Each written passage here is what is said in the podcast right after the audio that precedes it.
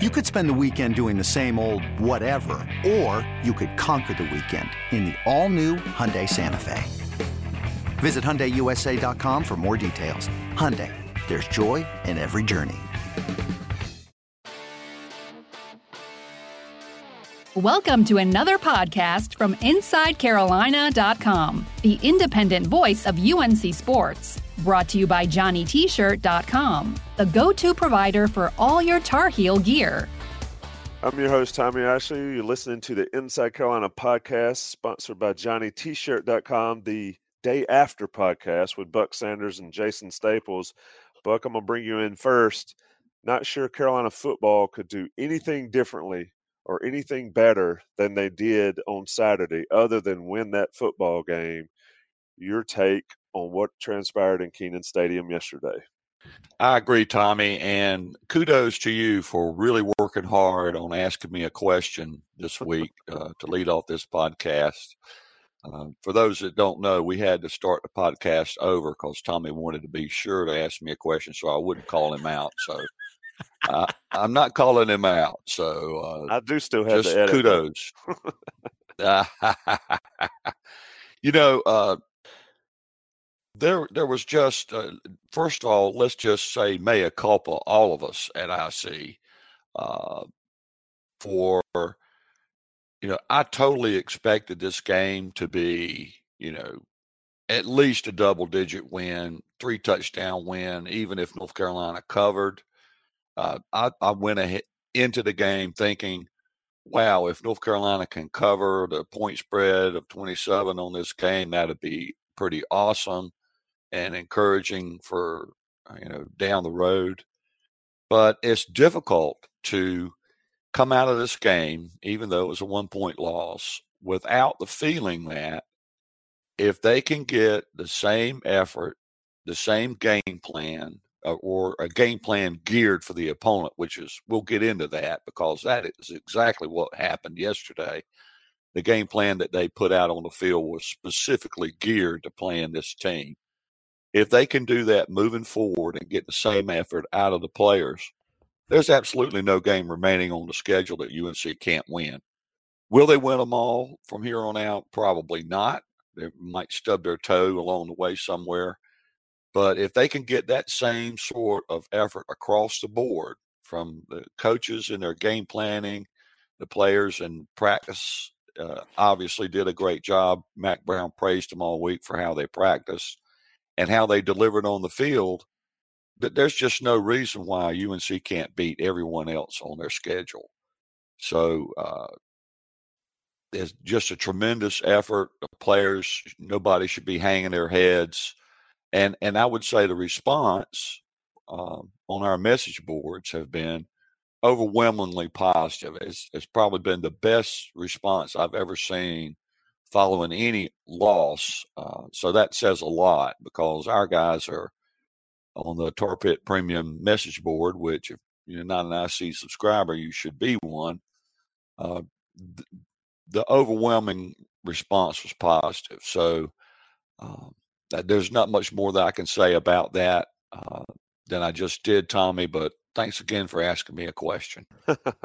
as far as the predictions, we are rounding in the form uh, here in the season, as in we we we are getting our level of suck up as we get deeper into this season. I had it fifty-two to twenty. Clemson, Jason, um, none of us had it close.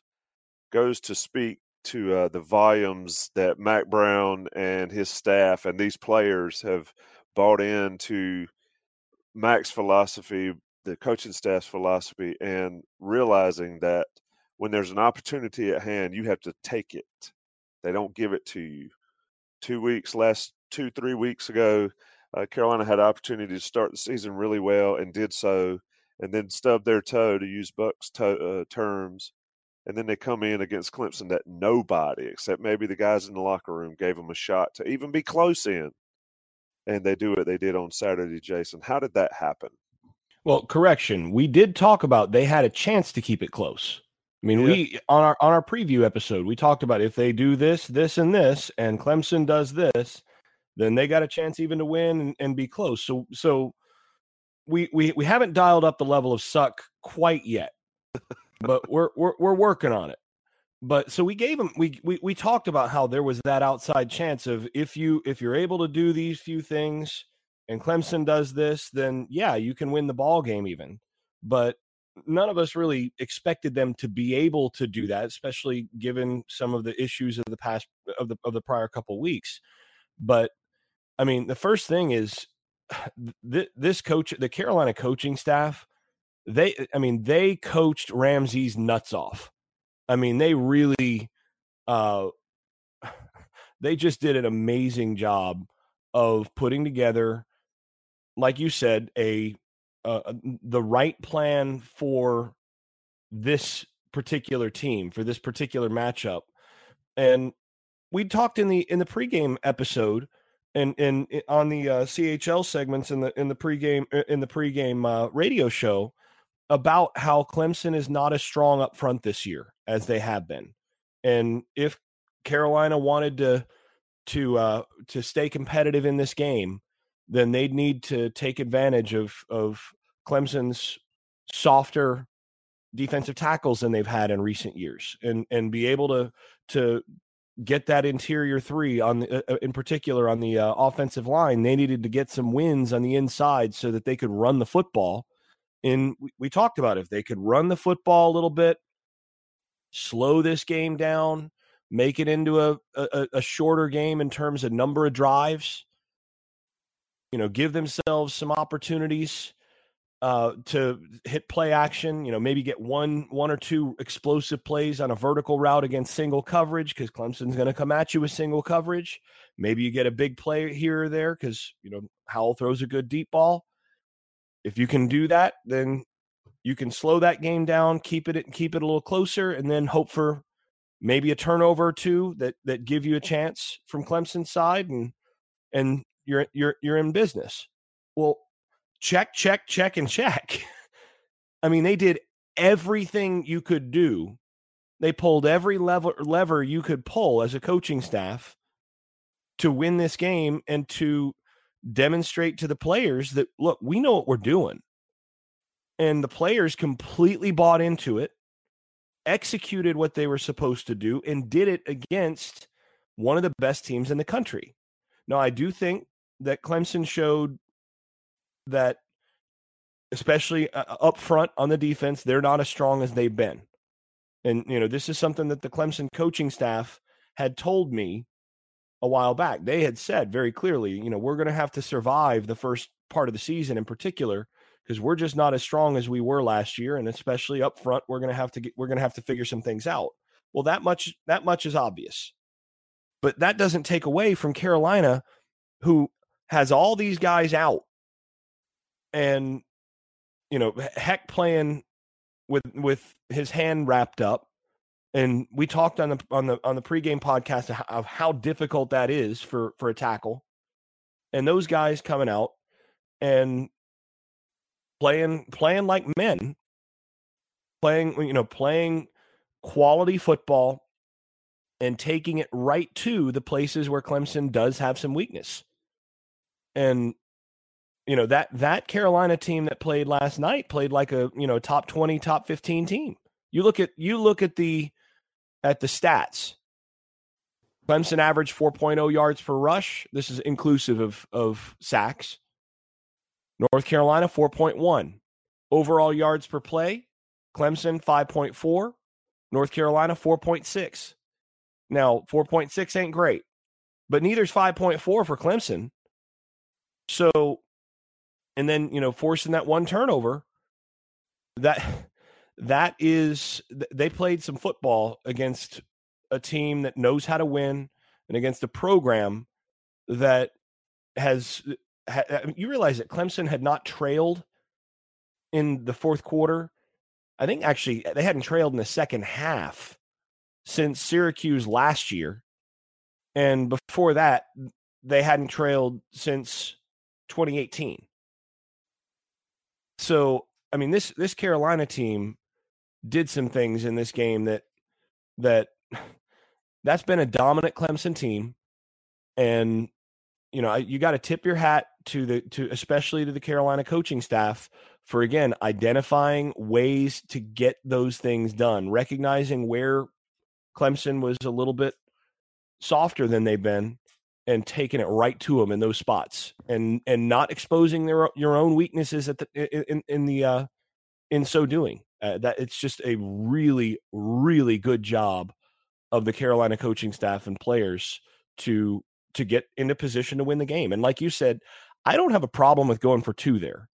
Uh I, I you know I, I think that's a, a situation where again with a deep against a deeper team, against a team that just finally uh, scored against your defense and had been showing some signs of moving the football a little bit more toward the end of the game.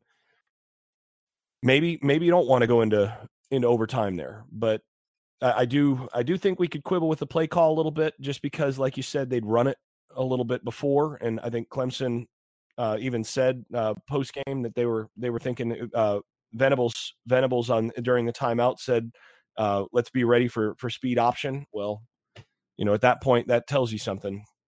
And you know, I I, I was thinking maybe they had a, a specific uh, play dialed up like they'd had in prior games where they had a, a little bit of trickery for their two point conversions and so on.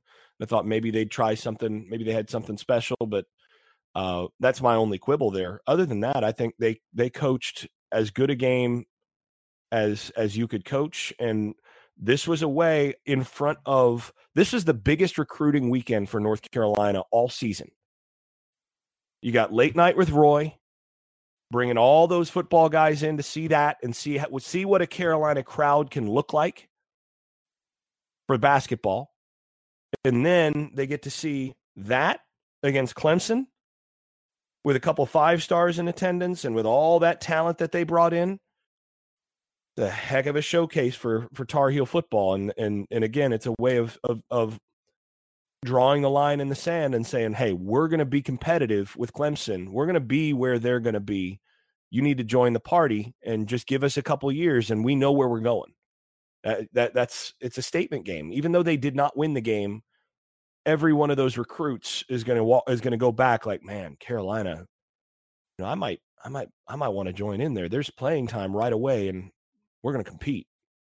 That's can't ask for much more. Other, I mean, the only thing more you can ask for is to win the dang game. Yeah, it's funny. I was walking out of Kenan Stadium yesterday, and I get a text from a guy who probably would be, admittedly, being a uh, specific sport number one follower at Carolina, and is blowing me up about can't believe they didn't kick the extra point. You got to go to overtime. Your defense has been stopping them, and I'm like, dude, uh, you got three yards to beat the number one team. And Buck, you give me three yards to beat the number one team in the country, and one run, one run, one play, I'll take it. We don't even have to play the whole game. I'll just take three yards and one play, and we can get out of there early. Uh, your thoughts on going for two? I thought it was the right decision. Uh, I even saw Ryan Switzer on Twitter saying, "Man, you got a minute and 17 seconds. You go for two and get it. They've still got plenty of time to kick a field goal to win." Well, they've got that too if it's 21 all, and then they have no pressure of losing if they don't get that field goal at the end. Buck, I, I just don't know how anybody could quibble at all with the decision to go for two. Like Jason said, play call, eh. But to go for it, that's the type team Carolina needs to be. That's the type team that Mack Brown wants them to be. And I don't see how anybody could be upset about it. Well, at that point in the game, Tommy, they've got one chance to take the lead. Now they could tie the game, but as you say, it's a different scenario if you leave that possession with the lead than if you leave it tied. If you leave it tied, Clemson's not sweating it. They can say, okay, well, we'll just take some shots downfield, try to get in field goal range and win it. Or they could say, uh, and along with that thought, they could say, well, if we take some shots and we don't uh, get a field goal, if we don't score at all, hey, we'll whip them in overtime. And you know, if you look at uh, the stat sheet, and this is a particular way of looking at it, but when it comes to statistics, they only mention your name in the defensive statistics if you have a statistic to record, uh, tackle, uh, recovery, or whatever. You got at least scratch to get mentioned. Well, North Carolina had 15 guys uh, to record a defensive statistic. Clemson had 20. And that's a deeper team, uh, a a team that could go to a couple of overtimes and not be worn out, not be exhausted. And so to ask North Carolina's defense at that point to try to stop that Clemson offense, which is really at that point not got a lot of skin in the game. They don't have to score to win this game. They just need to get overtime, and then they'll uh, have yet another chance to win.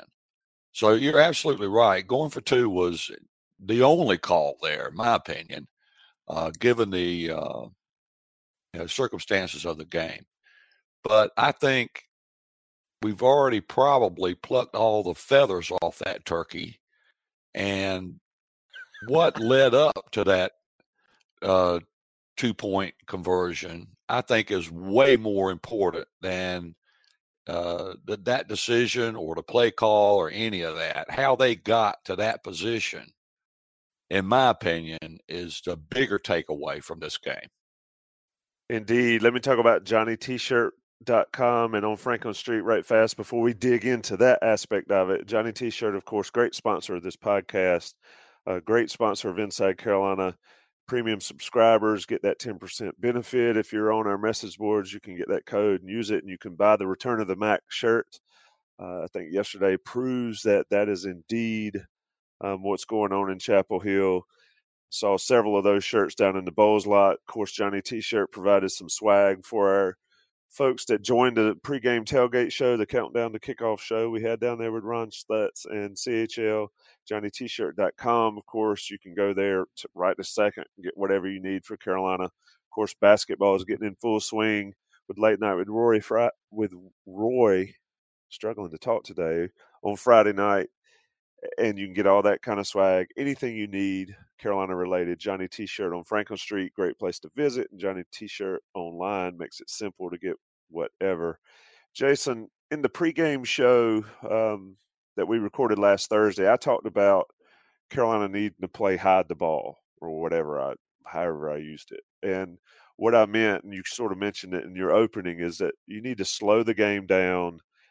And while the opponent gets a possession every time you get a possession, you need to make sure that the opponent has it less. Carolina won the time of possession, which is not that huge a deal um, in the grand scheme of things. But the fact, and especially on that last drive, how they slowed the game down, they huddled more than I've really seen them huddle all year, probably in the last eight years. Uh, I just thought that, like we've talked about, the game plan – especially on the defensive side, but on the offensive side was brilliant for Carolina. Um, and and that's what I take away from that. The coaches 100% put the players in a position to be able to win this game, and it was one play. But your thoughts on that aspect of it? Buck talks about certainly the lead up. I think that was a big part of the lead up to having that opportunity late. Yeah, it absolutely was. I mean, you look at this. We we talk. We all talked about that. That you want to limit the total number of drives in this game to to give yourself the opportunity. We talked about how if you're if you're in a casino, you want to make your money early and then and then get out because the longer you play, the more more more the the odds that are tipped toward the house. Eventually, that's going to come around and you're going to lose it. Well, Carolina understood that. They slowed it down. There were only 12 drives in this game for each team, which is a little less than normal. I mean, uh, you look at last night's NC State Florida State game. Florida State had 15 drives. That's that's another quarter of action at the pace that North Carolina played this game. That that matters. you give Clemson three more drives and maybe they figure a couple more things out. And you know they they found a way to squeeze as much as they could out of their own offense in terms of of what they were facing against Clemson. And there were times up in the booth uh, looking at looking down at they had some play calls that were really good play calls, and frankly, Clemson just defensively was that good. It's like, oh man, they had they had a chance there. Remember turning around a couple times with uh and, and looking at Greg Barnes, going, man, you know, it's a good call. You had your one on one that you wanted, and you know, there's one in particular I was thinking about. A great call, set up, had protection. Sam Howell goes to look at the one on one matchup and the outside receiver is eight yards off the ball still and hasn't gotten off the jam. The corner just completely still is jamming him. And it's one of those like, well, sometimes, you know, the, the the the coverage is that good. And there were a number of those. But even with how good Clemson was personnel wise at those points, there were a number of places where it's like, oh, there, you know, you could see that first that first long play, Dyami Brown is signaling in. He's pointing out, "I got single. I got single coverage," and I could see it from the booth. This is this is he's got no safety help, and he's trying to point out, "I got no safety help." And Howell identifies that, and they had a little double move with that particular coverage. They were they were in in man there, and it was not heavy heavy press. So you've got a chance to make your little move that's something they identified on that corner. I can promise you that. Uh, he's gonna he's gonna get aggressive early on, and it was a really subtle move. Is actually uh, uh, one of the favorite moves I learned early on in college. That all you need to do is vary your speed just a little bit. And I remember listening to uh, to Carolina during the spring to the the coaching staff. They're talking to the receivers about learning to vary your speed a little bit. That that's co- that's something they coach. And again, that's attention to detail on little things like that that that results in a long touchdown. And so you know you, you you're you're prepared to that level on that side. But really, to me, the place where this game, the the, the place that, that that this game was kept competitive was obviously on the defensive side. And you know, you couldn't ask for a better defensive performance from North Carolina than what Jay Bateman and that defense gave against. Listen, we can talk about how Clemson has some some softness on the defense, particularly up front, that they've not had in the last couple of years. We can talk about that. That you know, well, you know, they showed some more weakness there, but that Clemson offense. you know they are they've got a quality offensive line one of the best running backs in the country uh, and then that group of wide receivers that we talked about all week as they're just terrifying. And they're quarterbacked by a freaking elf. And you go in and you hold that team to 21 points? Really? And the, what what he did, and we talked about it a little bit in the in the pregame of what do you do? Well, my thought is you bring five a lot on first down, and you stick with fire zone, which is your cover three on bringing five pressure, and then stick with palms, which is your cover two. We talked about that in the uh, in the CHL pregame. Your cover two match, and try to do some things up front using uh, using some stemming of your offensive or of your defensive line.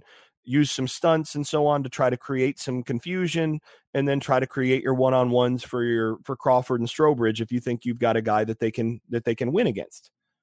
They they did all that and more and executed it perfectly. And and one of the things I wanted to highlight is how well they managed to keep Clemson keep both Clemson's offensive line and Clemson's coordinators off balance.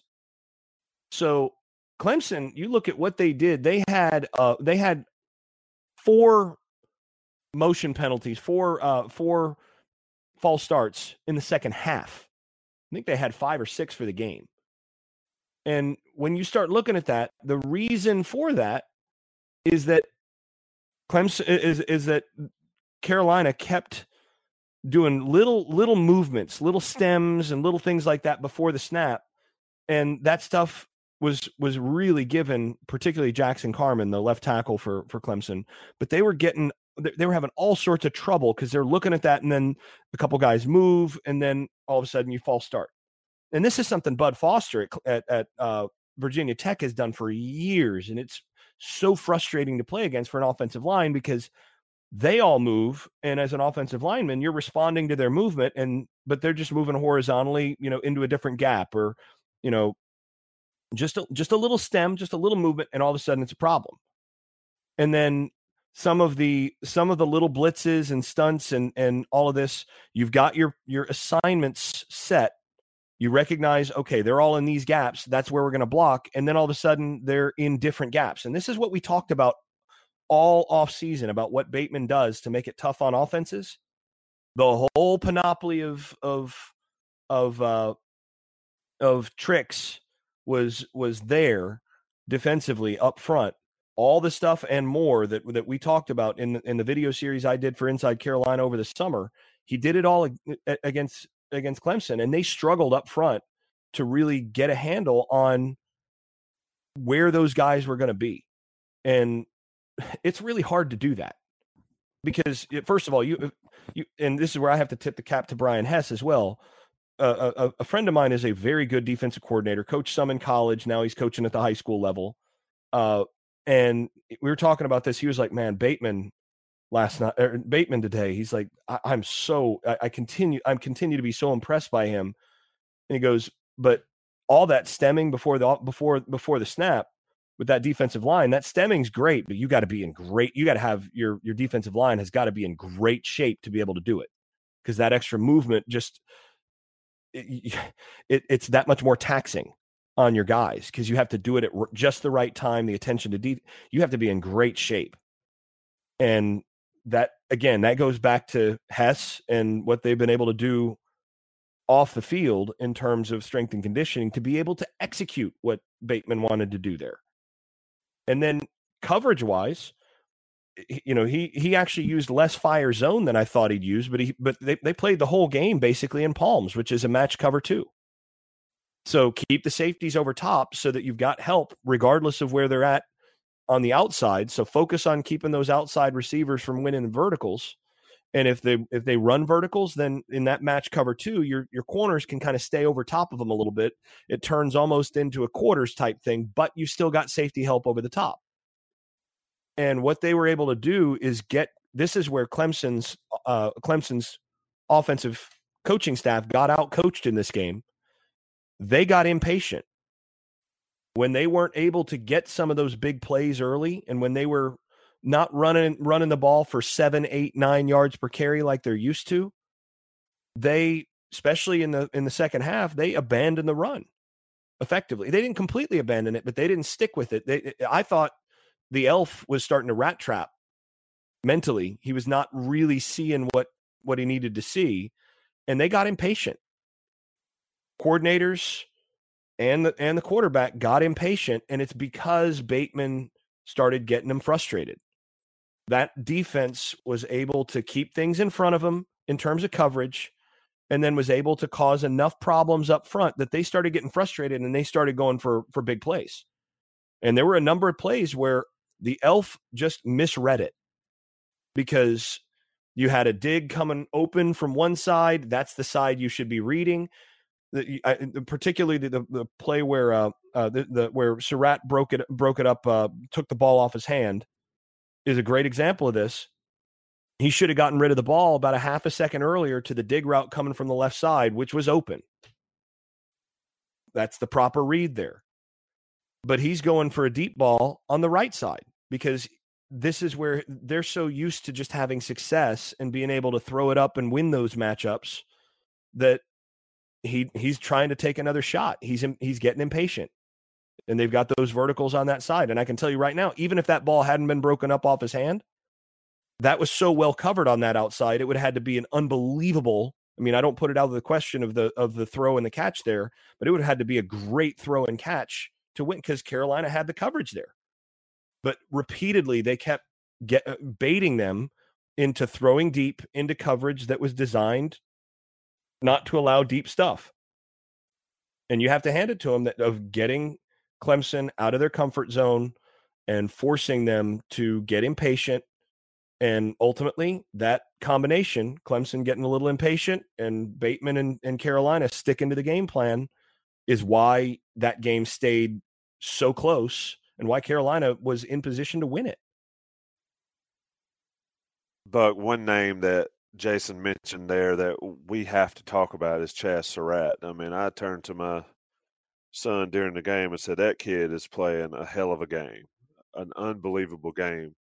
He got matched up on Higgins there on the long touchdown pass that Clemson had, um, which really is a, a no hope type situation on that. But other than that play, Surratt played clearly his best game in uniform as a North Carolina football player, period.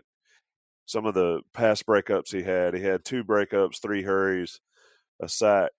You know, I, I just, I'm not quite sure folks realize the job that he's done personally, but not only that, the coaching staff has done to coach him up to be able to put an effort like that out against Clemson. Because, like Jason said, and like we've said forever, that offensive line for Clemson was confused. There were several times where they'd block nobody, and while Carolina's getting heat on Lawrence. But Chazz Surratt, and there was some other ones. Alan Cater played unbelievable, but Surratt, player of the game on defense, just you know the future is bright for that young man. Buck, just talk about what you saw from him and your thoughts on how that's all come to be. I, I just think it's an incredible story. The first thing you talked about there, Tommy, was coaching. And you've totally got to give coaching uh, its due in this situation. Uh, in previous games that North Carolina has played, they've not had the luxury of going vanilla on defense. Every game has been a one score game, win or lose. So there's been no uh, question about whether Bateman was uh, know, hiding something, trying to keep something from being on tape. He didn't have that luxury. He was trying to win ball games, so he had to show everything in his tool bag in those first four games. Yet still, he was able to confuse Clemson and their offensive line and Trevor Lawrence and do all of that and still keep Travis uh, Etienne under his uh, averages for yards per carry and for yards per game. They managed to do all of that in part because Surratt has embraced totally his new role as a defensive star. Um, and if, if you look at what North Carolina had on defense, and this is just blows my mind to even talk about it. You know, guys getting a lot of snaps in this offense. Tomari Fox, uh, I forget what the snap count was there, but he had a bunch. Uh, true freshman. Cameron Kelly, true freshman, played until he got knocked out of the game. I hope he's okay, by the way. North Carolina's going to need him back. Storm Duck, another true freshman. Uh, and Jeremiah Gemmel, first time starter. Uh, Trey Morrison uh, played some last year, but now he's a full time starter. Uh, the immense amount, and then Surratt, then get, brings us back to Surratt. Uh, he had not played linebacker since he was in high school. And I don't know that he played very much uh, linebacker when he was high school. Uh, but that's the last time I, I, somebody once said, but I can't remember exactly how long ago it was uh, when Chazz was uh, playing defense. And so this spring, all of a sudden he he decides I'm going to be a linebacker. And from the very beginning, when people were talking about Chazz. And you know, I'm going to confess when I heard that he was going to become a linebacker, uh, you know, he was making that move from quarterback. I thought to myself, well, that's cute. You know, uh, that's nice that, you know, he's done that and maybe he'll, you know, can get in some games and, you know, contribute in some way. And, uh, but now he's become a defensive star and their best linebacker. Although Gemmel, I thought, had a good game too. But um, from the very beginning, when he made that move to linebacker, all you heard from all the other defensive players was how hard he was working in the weight room, how hard he was working on, you know, at his position, you know, in practice. And he was just, you know, a focused person that, you know, I'm going to, whatever my college football career is left, I want to spend it at linebacker and totally bought into that. Um, at the same time, had not Jay Bateman gotten here, I'm not sure it would have worked out all that well. But Bateman has found ways to use his guys in ways that are completely unpredictable for offensive coordinators. They cannot guess. Well, they can guess, but that's all they're doing. And uh, so when they guess wrong, you're going to see Chazz Surratt come free and knock the ball out of the quarterback's hands. You're going to see him, uh, you know, deflect passes. You're going to see him get sacks and tackles for loss. And so I think this that combination of coaching and you know from a play calling aspect, uh, Tommy Thigpen's uh, you know devotion to you know getting his guys ready to play and teaching them proper technique, that sort of thing, and Surratt's own uh, massive personal uh, dedication to his new role. So you combine all those things, and maybe we shouldn't be surprised by it, but somehow I still am. I'm still pinching myself uh, to some extent, thinking about how well Surratt has done uh, making the transition from quarterback to linebacker is almost an unheard of thing to do in college football. It is impressive performance by that young man. We're going to take a short break. Come back. I got some more questions for Jason Staples because I do not think uh, what we're going to discuss after the break can be understated. We'll be right back. This episode is brought to you by Progressive Insurance. Whether you love true crime or comedy, celebrity interviews or news, you call the shots on what's in your podcast queue. And guess what? Now you can call them on your auto insurance too with the Name Your Price tool from Progressive. It works just the way it sounds you tell Progressive how much you want to pay for car insurance, and they'll show you coverage options that fit your budget. Get your quote today at progressive.com to join the over 28 million drivers who trust Progressive. Progressive Casualty Insurance Company and Affiliates. Price and coverage match limited by state law. Introducing the two way V4, where groundbreaking fuel cell technology meets fresh foam cushioning for the ultimate performance. With Fuel Cell, each step feels explosive, delivering unparalleled energy return. Paired with fresh foam, experience maximum comfort throughout the game. Its lightweight textile upper offers support and breathability without sacrificing agility. Whether you're hitting the clutch shot or locking down the opposition, the two way V4 gives you the tools to play at a high level. Learn more and purchase the two way for yourself at newbalance.com. Okay, you're listening to the Inside Carolina podcast, sponsored by Johnny T-Shirt, Tommy Ashley, Buck Sanders, and Jason Staples. With you, Jason. A couple things. One, I, you know, Carolina's banged up on defense, but the guys are out there. Jason Strowbridge has has been banged up, uh, but he played, you know, pretty much the entire game. But one thing that I noticed in the fourth quarter, and I'm not sure many people listening did. Of course, if you read the message boards by now, you've seen it. But the way Bateman and that staff shuttled those guys in and out late, um, they play the younger guys on the front, Tomari Fox and those guys, and then on third down they'd shuffle in Aaron Crawford and Strowbridge. I just thought it was a fascinating chess match that was going on there to be able to not only scheme the defense like they had to do to have success against Clemson, but to also have the players on the field, the correct players on the field to accomplish what they were trying to do against Clemson. And but for that one play where Clemson offensive coordinator got one over on Carolina, I thought just the the entirety of the game plan, but of the substitution patterns, I thought it was fascinating to watch. I thought it was brilliant by the Carolina coaching staff. Yeah, they did a, they did a tremendous job of subbing where it's not going to hurt you the most and again they they had a very good sense. It was it was obvious that they had a strong sense of what Clemson's tendencies were in in this offense with what they like to do. And they made Clemson play left-handed. And Clemson showed that they they don't dribble as well with their left hand as maybe they should, and uh, they certainly didn't shoot the ball real well with their left hand in this game.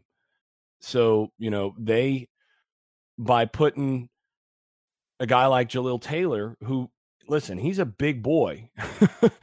That's a big dude who uh, who can who, who can stop the run you're putting a 300 pounder out there to lean on that on that offensive line. You're you're not putting him out there enough that he can hurt you. He got nine plays in this game, but you're putting him out there at, in in in times where they're on they're in negative territory, so they're not in they're not on your side of the ball uh, uh, side of the 50.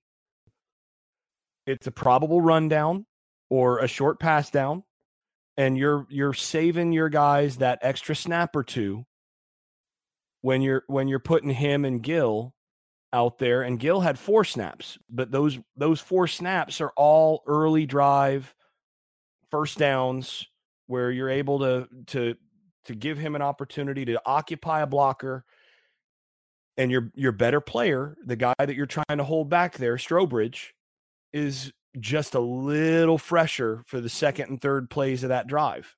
And maybe you get that three and out. And the same thing again with using some of those younger players and putting them in position. And you know, I was really impressed. I know, I know uh, Buck mentioned mentioned uh, Cameron Kelly. He, played a uh, he played a really really good ball game at safety. And actually, I think him. I don't think he came back after banging his knee up uh, uh against uh, Crawford's head, but I, I do think that that the situation that they got in late, where Clemson was able to get him there, I do think that that that was a probably a factor in the matchups that wound up happening there because uh, like you said Clemson Clemson identified something. They broke I think they broke tendency there and they they happened to get the matchup that they wanted. Carolina from from the defensive call I think was expecting that to go to the right side and they were bracketing the right slot receiver and Clemson made a little little change on where they lined up Tee Higgins and they got him they, they, they I think they just happened to to to guess right there and got uh got the defense in the in the wrong position and that's going to happen. That's part of what happens when you're doing all of the extra stuff to try to to try to smoke and mirrors your way to limiting a super talented offense with a less talented defense. And they just did a, a phenomenal job of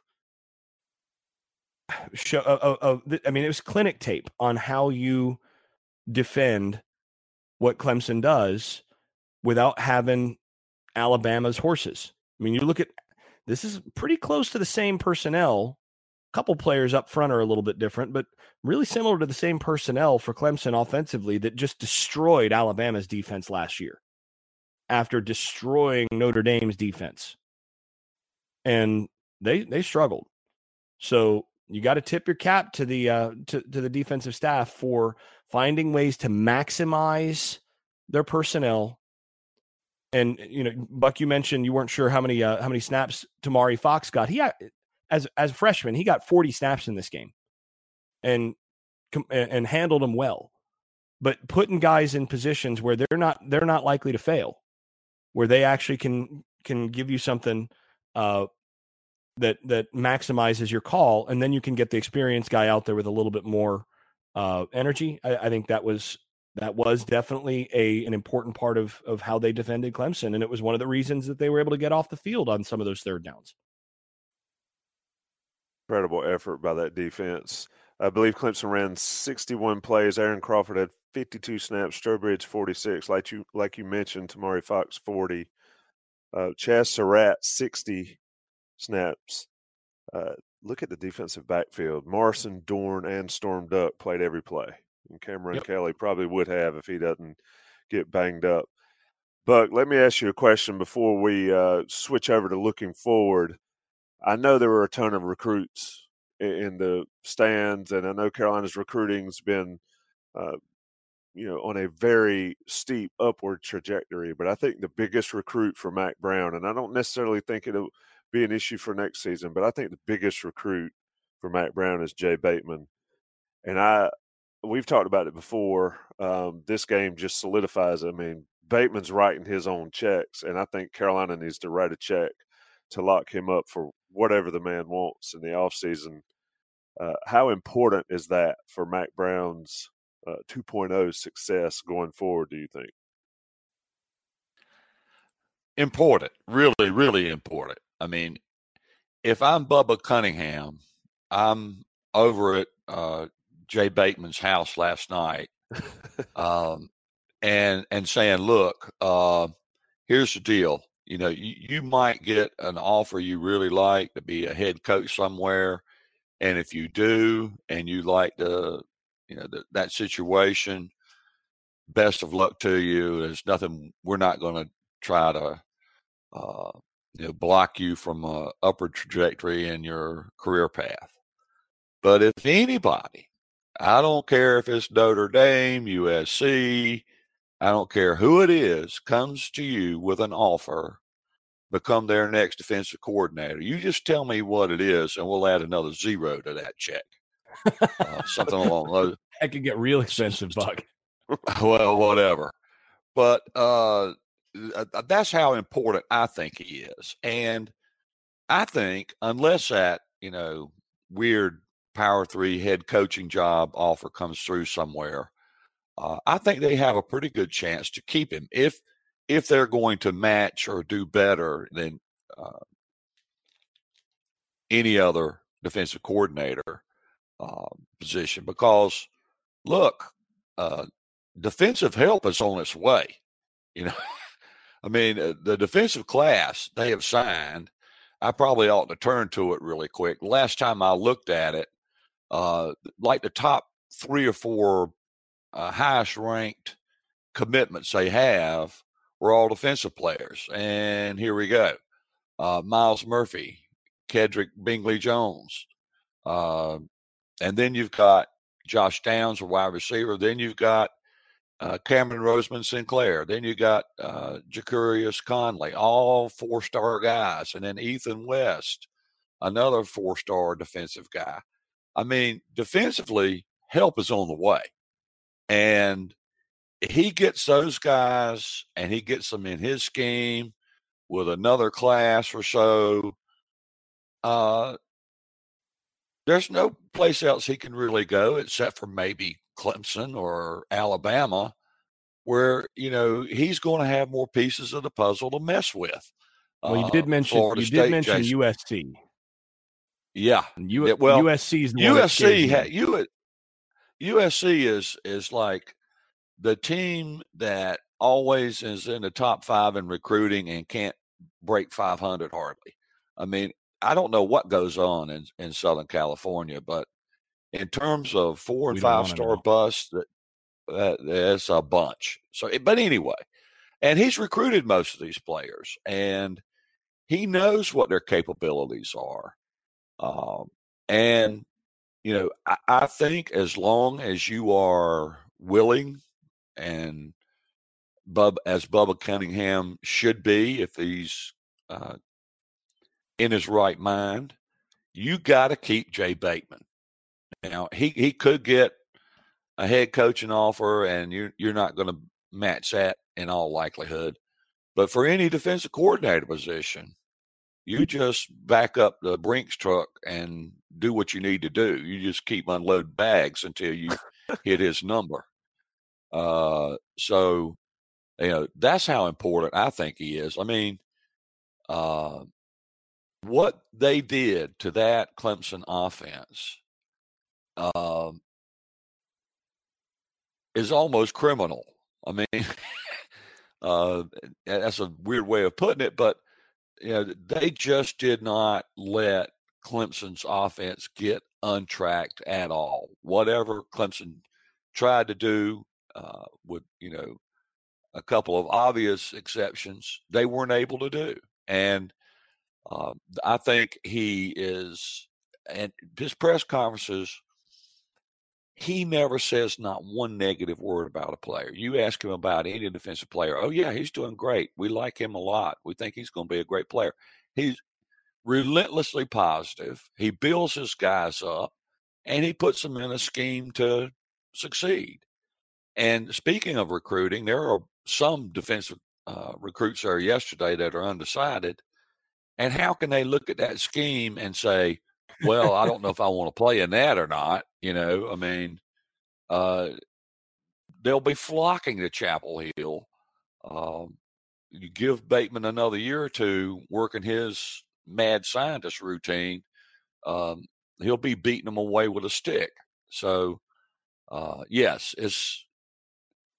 I think uh, you know I give you a hard time for ask not asking me questions and asking me how important uh, Jay Bateman is to UNC is almost a non-question, Tommy. I'm just going to throw that out there. Well, I, I like uh, it's killing me, man. I, I, don't think it could be. Well, for a non-question, you had like a five-plus minute answer, so it must have been a good one. It, somehow, five-minute commentary, commentary. Yeah. and, and actually, uh, I want to build on that just a little bit because you know I, I think Buck is absolutely right that, that not only does Bubba Cunningham have to take that approach uh, in terms of talking to Bateman, this is where if if if you're if you're a big booster for North Carolina and you really want to see Carolina football be something closer to what Carolina basketball's been, it's time to start uh, assembling a war chest to make sure that you can play some defense against whoever is going to come calling for Bateman to, to be their coordinator. And you know, I, I, I think, and and we've talked about this off air. I think Bateman has no plans of moving on anytime soon. I think he's going to be at Carolina. If I had to guess, I'd say he's at Carolina at least three years because I, I think he's invested in the state of North Carolina. I think he's he he has bought into Mack Brown's vision of the program and making Carolina into a into kind of Clemson North and he believes that they can do that.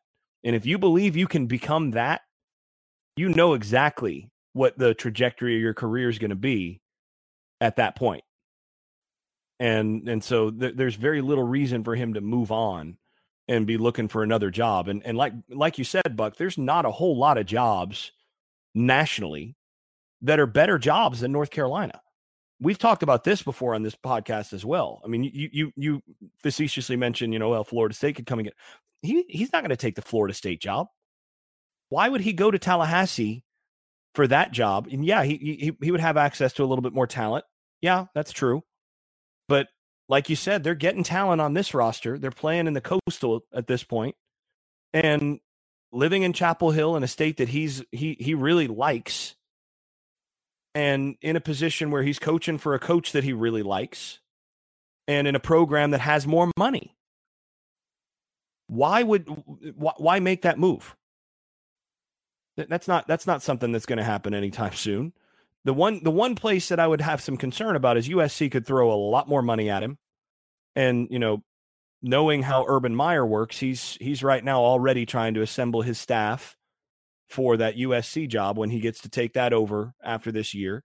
And he likes to poach those top young coordinators after he's taken his year long retirement or two year retirement to get a uh, to to to do TV work and analyze all the assistants that he's going to want to replace the ones that that uh, he'd lost later on in his in his stay as a as a head coach the prior time.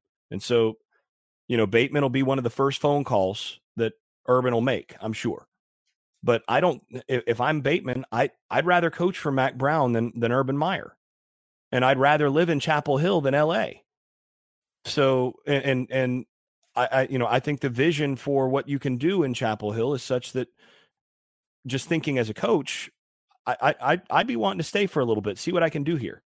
And you know, I'm not in a hurry to to go get anything other than a really good head coaching job. You don't just go and take is it better to be the uh, the defense a highly paid defensive coordinator for a successful team, or to be say the head coach at Ole Miss?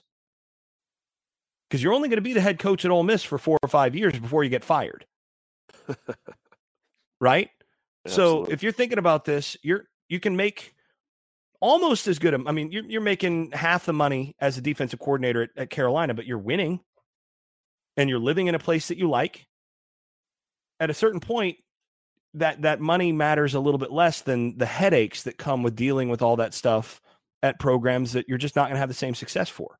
So you wait out for a really good head coaching job, or you just stay at whatever place you can really have success as a coordinator uh, will be. Now, the, the, the other thing on that, it, it's not just Bubba Cunningham and it's not just the, the the boosters.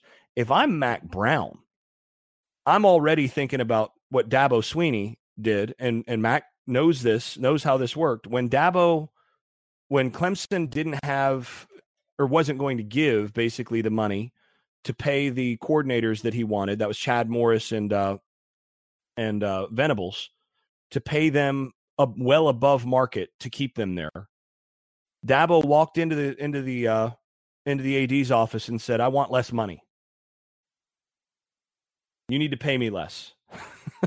like what? It's like, but every dollar that you take out of my paycheck, you're putting into my coordinator pool because I got to pay these guys. And if I'm Mack Brown, he already gave him a deal in terms of they're not paying him as much as as some uh, you know uh, certainly as as a head coach with the national championship ring would be making anywhere else. He wanted this job and was willing to to take a little less to do it. But if I'm Mack Brown, does making 3.5 or whatever he's making 3.2 uh does that does that make as big a difference for me in terms of quality of life as you know what i'm going to take a $750000 pay cut or even a million dollar pay cut and i want that million to go to, to go to my coordinator pool so that i can make sure that i, I don't lose say jay bateman and that's something i'm thinking about doing if if it if it came down to it i'd be walking over to bateman's house and asking okay look i know they're offering more than what the what you know the carolina boosters have put on the table but how much more? And what is it? What's it going to take to get you there? Because heck, I'll I'll pull it out of my own paycheck. I, would be thinking that way if I'm Mack, because again, I think that this staff, as composed, can get them competing for championships. And if you think that, th- there's not a bunch of those guys out there. So you make sure that you hang on to them. And, and I think Mack not only thinks that, but knows that. One thing, one other thing before I close this lengthy monologue, I do want to also bring up. Uh, I think I think Phil Longo deserves a lot of credit. We we've talked a lot about Bateman on this on this podcast, but I think Longo also deserves a lot of credit for how he handled making sure that this game that the, that the game plan was really well composed and and that that the play calling was handled very well over the course of this game to where Sam Howell was not put in bad situations against a defense that has been very opportunistic and has forced turnovers. And the other thing is they the thing that maybe most impressed me about uh about how Longo went about this game is it would have been really easy at different points in this game to get a little impatient just like Clemson's coordinators did. Clemson I thought they and, and, yeah, when you look at the raw numbers on who how who ran how much, it actually came out pretty similar. But just in terms of the flow of the game and when the run plays were called and all this, I thought Longo did a really terrific job staying patient and saying this is what we're going to do and we're going to stick with it. And they stuck with what they were with, with what they felt like they could do. And as an air raid guy, it's just so easy to start trying to toss it around, especially after Howell has early success. And that would have been a recipe to lose this game. But they they stuck with what they what they were able to do, stayed patient, emphasized taking advantage of of of some things on the interior for Clemson, ran the football, shortened the game, and you know, you don't get a lot of praise for scoring 20 points in a game in modern football as as a coordinator. Everybody, you know, everybody wants to praise you when you score 45 or, or 50. But that was a really well coached game from Phil Longo. In, in, a really well called game. And there were also times where you could see, I think maybe they were worried that, that Clemson was was stealing signals. Uh, second half, he he actually walked out there a lot and was giving Howell the play calls orally to make sure that there was no interference there if that was a, a signal stealing thing or the other thing I think was going on there in some cases he was giving Howell the reads He was making sure, like, make sure you're looking at this. When you know, make sure I want you to hand it off. You know, I know I'm calling a read play, but this has got to be handed off. It's that stuff that you're doing and making sure that the freshman is making the right decision across the board. And just a little bit of that extra coaching, I thought made a big, big difference. And and again, I want to tip my cap to Phil Longo for the way that that he coached his side of the ball. And I think that was also that also deserves some praise.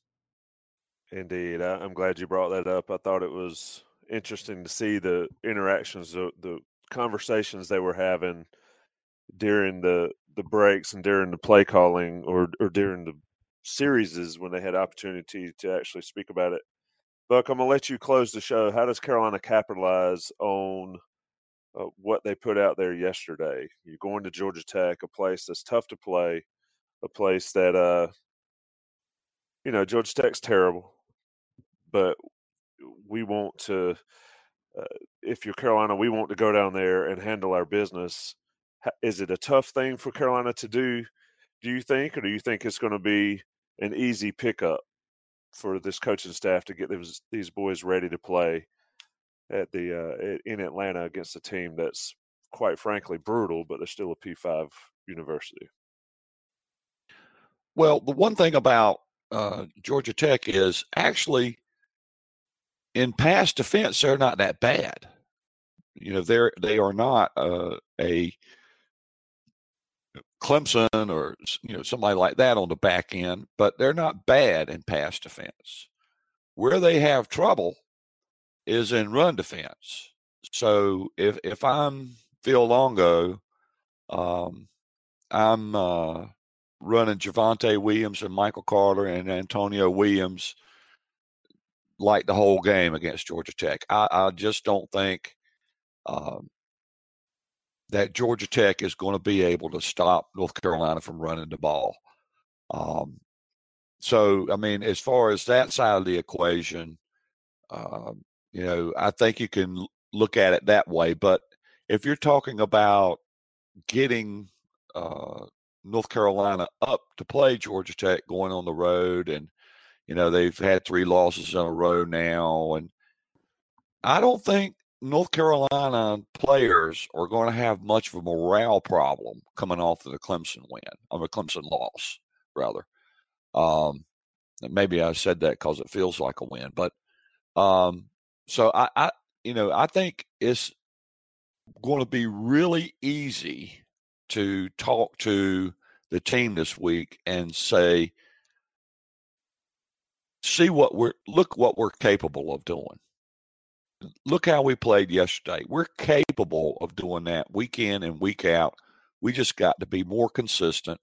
And when you go down to Georgia Tech, you got to pretend they got orange and purple on, and and play them that way.